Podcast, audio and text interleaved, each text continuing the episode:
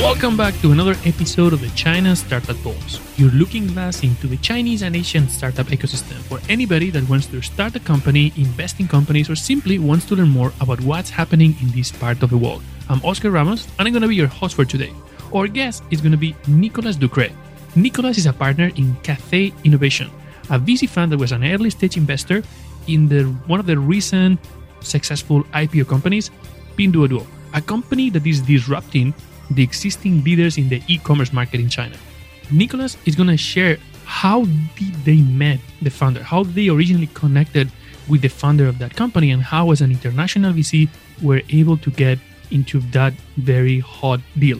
He's also going to share some lessons learned from the experience of Pinduoduo about the story of the company, how they pivoted, how they changed things, what were the, the tipping points that made the company the company successful, and he's going to share also some opinions of, as an international VC that has operations globally about what's the potential and the challenges that the social commerce model that Pinduoduo embraces could have in internationalization.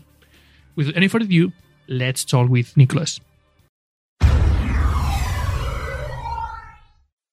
Welcome back to another episode of the China Startup Pulse. Today, we have Nicolas Ducre, partner in Cathay Capital.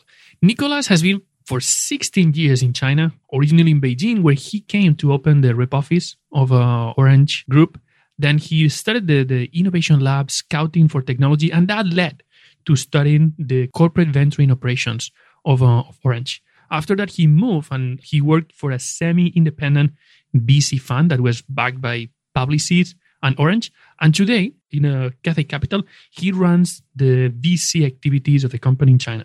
Nicolas, welcome to the podcast, and please let us know what brought you to China so long ago. I moved to China just after graduation. I was very interested in technology at the time, and I did my internship in Hong Kong, working in a, for like a mobile supplier at the time. And uh, I really realized that China was going to lead uh, to to create some very interesting uh, innovations.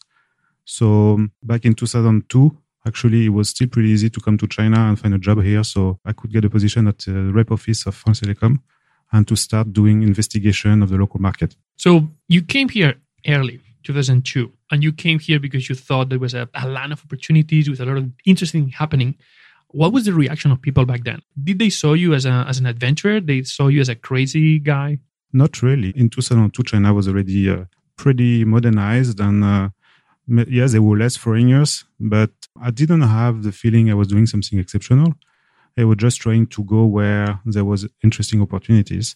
And actually, I didn't plan to stay here for so long, but it just happened that year after year, I found more interesting things to do, and I, just, I just stayed here because uh, in such a market with so many, many new uh, excitement and new innovation, definitely it's, it's good to be here in the long run.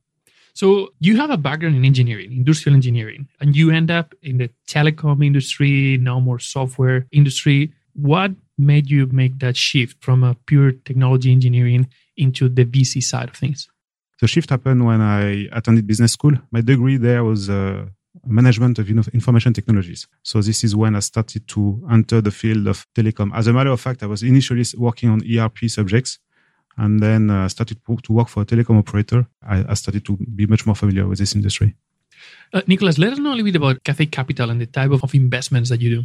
So I manage the China activities of the VC fund of, of Cathay Capital, which is Cathay Innovation. So we are cross-border fund. We have offices in San Francisco, in Paris, and Shanghai, and uh, we're only one, really one team on three continents. We are also uh, sponsored and invested by a number of large companies like Valeo, Total, Michelin, and so on. And we contribute to the open innovation activities. We help them identify startups uh, with whom they could work potentially or with in which they could invest and uh, we also help them understand the new innovations coming from startups on the three geographies. You work a lot with companies in the automotive industry, and you mentioned right now that that you help them find startups where they can invest or they can explore some open innovation uh, initiatives. What is the rationale behind? I mean, why do corporates, why do big multinationals that actually have a big operation here in China need somebody like you to help them? Many large corporations actually um, have their own corporate venture activity.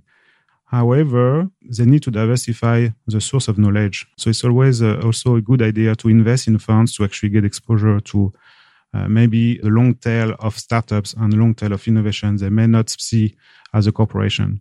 in particularly in China, when you think about uh, European corporate, it's actually pretty difficult to really understand what's happening on the ground in China.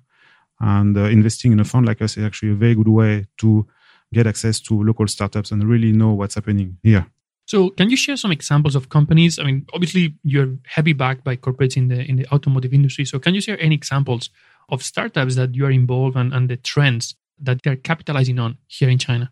We invested in uh, one of the top artificial intelligence companies based in Beijing, which is called Momenta. They develop machine vision algorithm for autonomous drive and also HD maps. So basically, they they aggregate a large amount of data, uh, driving data that they use to create algorithms that will allow the car to drive itself. And this, of course, was made in a very close cooperation with our investor, with Valeo, because Valeo, as a tier one supplier to the automotive industry, is looking for technology solutions to make cars smarter and, and possibly self driving in the future. Can you give us an idea of the scale of that company? That company is, is been growing very fast. I mean, they raise a lot of money. They basically raise a new round every uh, two or three months. So we, at the time we invested, which was uh, a year and a half ago, we it was a co-investment with NIO Capital and Daimler. And since then, they raised a number of new rounds of financing from some large institutions in China, and they just passed the billion dollar valuation mark. Well, congratulations on your unicorn. But um, you've also invested in uh, in companies that are also in the cross-border space. I mean, you are a, you're a global team with presence in uh, in Europe, America, and Asia. So, can you share any any examples of cross-border companies? So we are very proud to have invested in one of SOSV uh, portfolio companies, which is called Shopal. Shopal operates Western and foreign brands on the Chinese market, uh, using helping them with their e-commerce activities, their omni-channel activities, their offline retail activities. So we invested in that company because we have, as a firm, we have very good resources in Europe in terms of getting access to brands and uh, products that uh, Shopal could potentially sell in China. So we've been very involved with the company to actually bring uh, new uh, brands to the team, so they could actually uh, grow and strengthen their offering in terms of uh, skincare product or baby product that they're going to sell on the Chinese market. So it seems that you're very hands-on, hands-on VC. First, with uh, with your close collaboration with the corporate LPs, uh, the investors in the in the fund that even contribute to a level of, of evaluating potential companies. I don't know if you also work with them on pilots and also on the specific use of your resources. Do you feel this is something that uh, that as a foreign fund in China is heavily valued by local entrepreneurs? It's not only extremely valued, but also is a very strong competitive advantage. In China, there's a lot of capital, and uh, being able to add something else is actually very important to startups and also to the investors, of course. So we spend a lot of time to support our portfolio and our investors. It's what we really try to explain to um, new portfolio companies. When we look at, at, companies, we explain to them what kind of resources we have and how we can help. And this is due actually to the culture of Cathay. Uh, Cathay Capital was founded by an entrepreneur. We are a very entrepreneurial firm rather than a pure financing or, or investment company. We're actually a very entrepreneur friendly company. So we wanted to talk and learn more about, about Cathay Capital, but uh, and Cathay Innovation. But one of your best deals and probably one of the most famous, a company that recently went public called Pinduoduo. Can you explain a bit about uh, to the audience about what's Pinduoduo? Pinduoduo is a social commerce marketplace. They allow merchants to sell their product to a large amount of users uh, using actually uh, a method of uh, sharing deals uh, in a very, very low friction way. So they use WeChat mini programs and embedded WeChat payment to boost the virality of the deals and uh, of the discounts that they, they allow people to share. So you share, I mean, in this description, you had a lot of very Chinese local concepts. And, and one of the, the first ones that you use is something that sometimes is confusing for people when we talk about social commerce. So can you explain for the audience what social commerce? Social commerce is actually a way to use the social network of people as traffic to generate e-commerce transactions. Uh, in the case of Pinduoduo, it's actually the users who promote the deals to their friend rather than the seller to buy marketing to expose their product to buyers.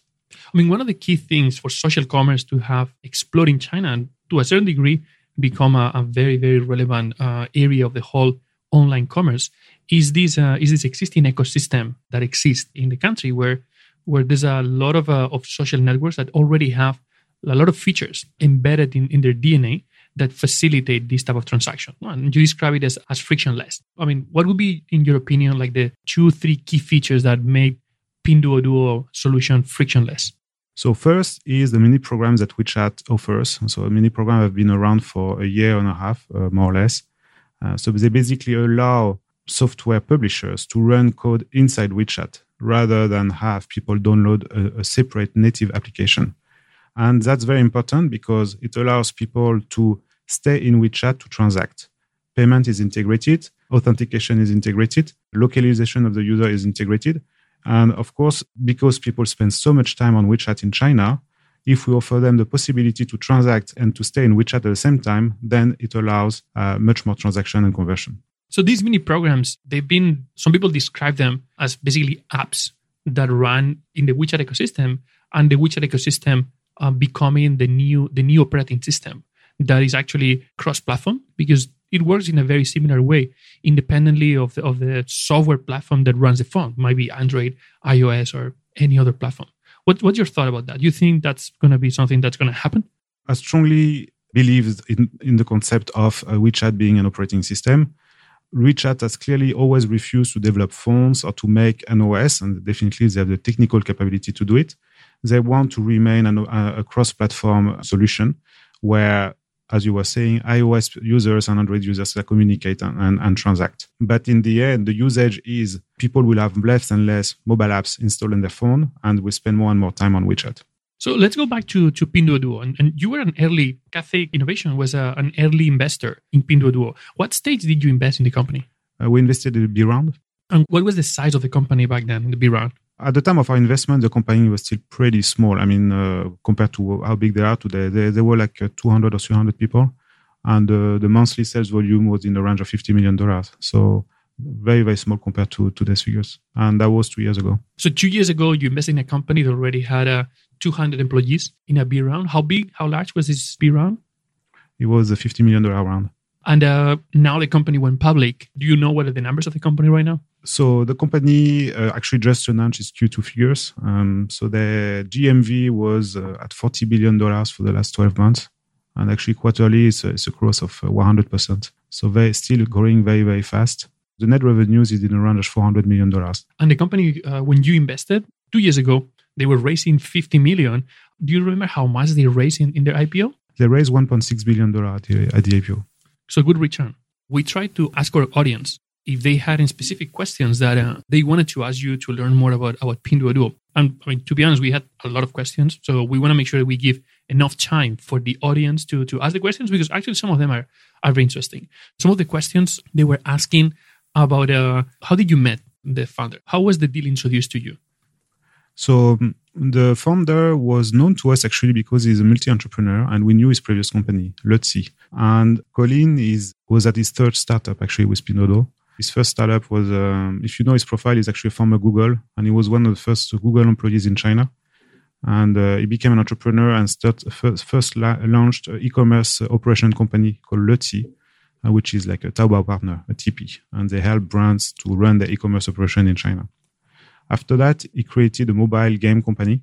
And as a matter of fact, uh, the initial concept of Pinduoduo was based on merging a mobile game concept and e-commerce operation concept, uh, kind of gamifying e-commerce. So we got to know the founder with his previous company, and uh, when he informed us he was launching a new project, uh, we came and take a look. So when when did he inform you about the new project? Did he inform you when he launched the company, or, or did he inform you when he was already in a in a stage of development that was more like a already VC side?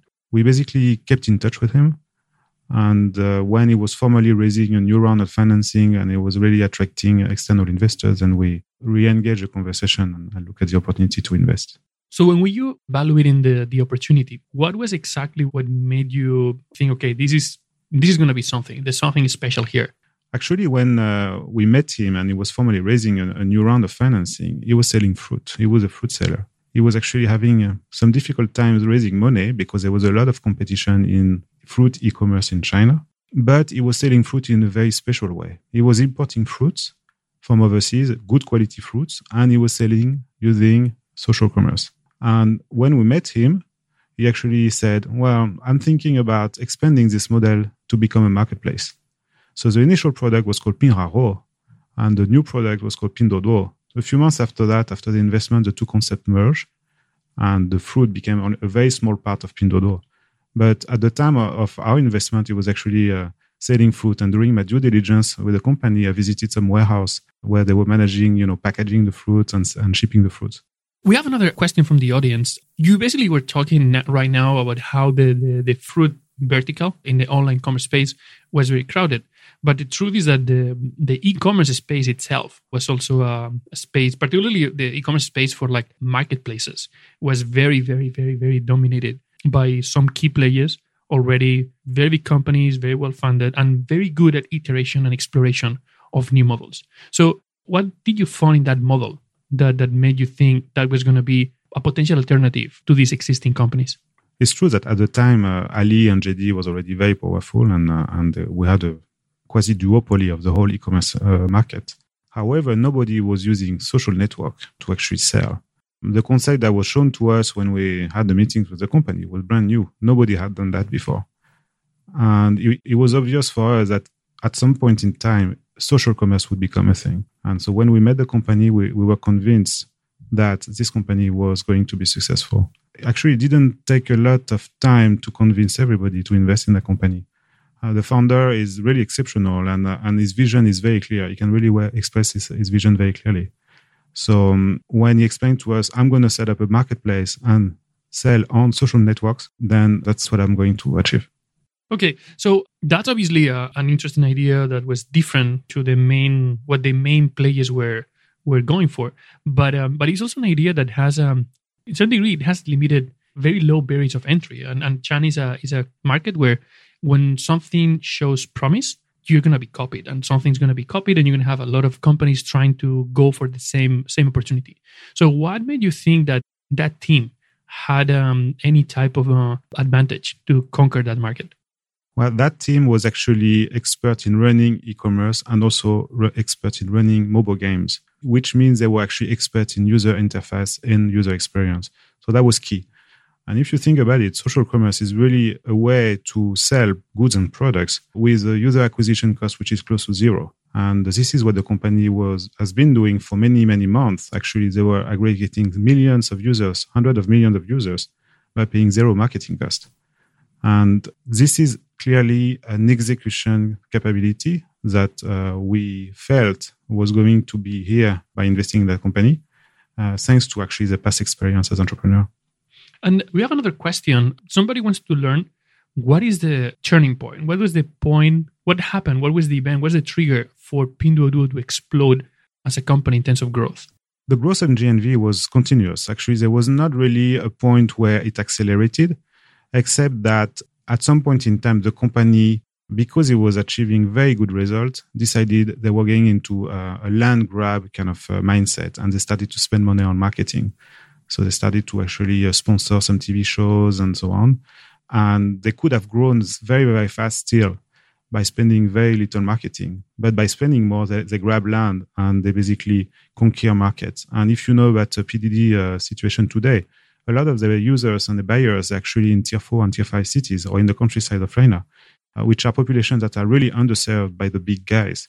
So they could uh, execute a very smart strategy of getting into low, lower income population to actually offer them with goods with very good price. And of course, this population is m- much more price sensitive than uh, than population can be in larger cities. Uh, so that was, I think, the winning recipe for Pinduoduo. So Pinduoduo is a, is a company in the social e-commerce space, and the consumers are very price sensitive. So companies in China tend to be very creative to try to find ways to be able to have margins and, and make money. So what, what's the actual business model? How does Pinduoduo make money? So Pinduoduo, contrary to what Amazon or eBay would be doing, does not charge any commission. They actually charge marketing services to brands and to merchants. So if specific merchants want to have their product more visible on the platform, they, they will have to pay for it. And so basically merchants buy traffic. And because the platform is pretty smart, you can actually allocate product to people who are more likely to buy it. So there's some kind of a machine learning or targeting system in, in it as well. So it allows basically merchants to position their product in front of the most the buyers uh, with most potential. So they, they're working on a marketing model where the compensation comes from the merchants, the brands that are promoting the product. Is the compensation based on actual performance in terms of sales, or is the compensation based on exposure? So initially it was based on exposure, but the platform is uh, very smart, so it can actually allow performance-based business, business models as well. Based on that, we're now in a situation where uh, we have another question from someone else from the audience that really connects with one of our, our previous episodes.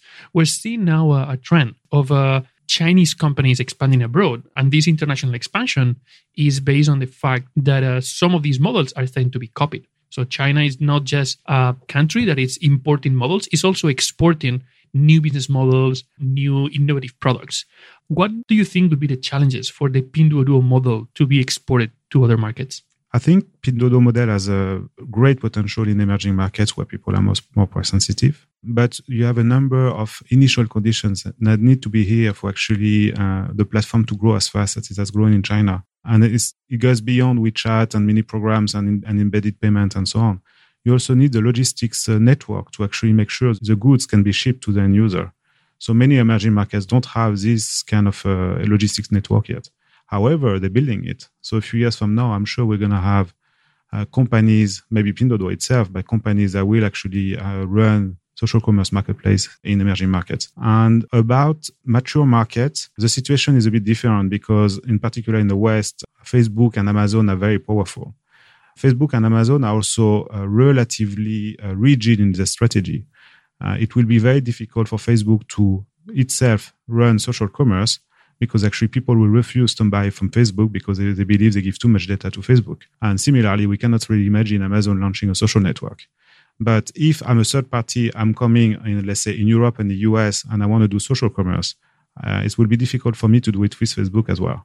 So if I have to launch my own app and uh, hope that the virality will allow it to spread, it will probably cost me more money than if I were using WeChat or mini program uh, in China.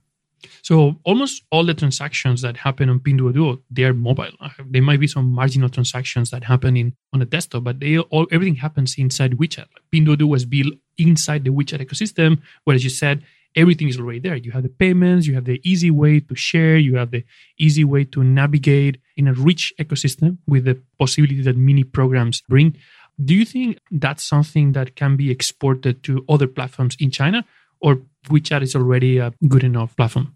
I think there will be, I mean, more, more platform will probably appear in China that will allow developers to run code in, in social network. And uh, imagine what you're doing uh, if you think about what uh, what is being done right now on live streaming, for example, where you can already transact and so on, you can imagine also some social element in there uh, where key opinion leaders would actually promote products and people would be able to share this product with their friends and so on. We actually have one question here for uh, you. I mean, Pinduoduo started selling imported high quality fruit.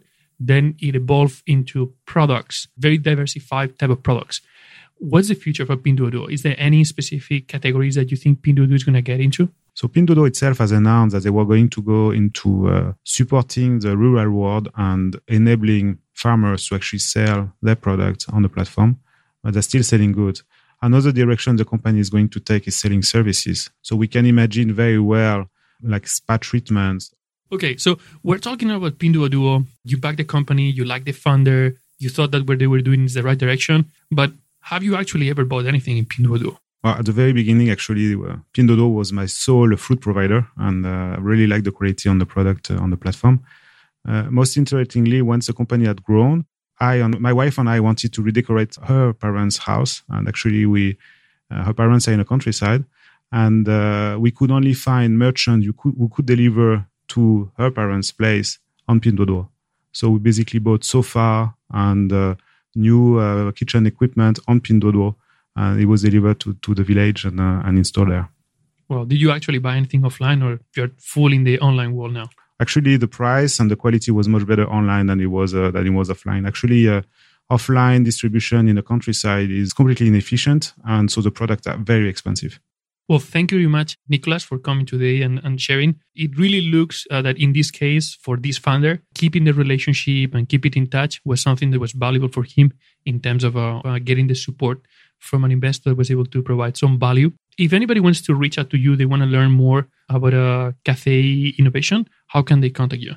Uh, the best way to contact us is via our website, uh, www.cathayinnovation.com. Well, thank you very much, Nicholas. Thank you, Oscar. Hey everyone, I just want to take a quick moment to thank our sponsor, China Accelerator. They are a accelerator based in Shanghai, bringing international ideas into China and Chinese ideas international. They're number one in what they do. They're a three month program and they help build your idea and make it amazing and successful. You can find out more at www.chinaaccelerator.com. People Squared is the original co working space in China. It's your home for startups, no matter what you're working on. Small team or large, it has all the resources, the environment, the culture, everything that you need to take your idea and make it successful. Founded by Bob Jung, an entrepreneur himself who really understands what startups need, it's a great place to bring your team and find success. You can find out more at people-squared.com.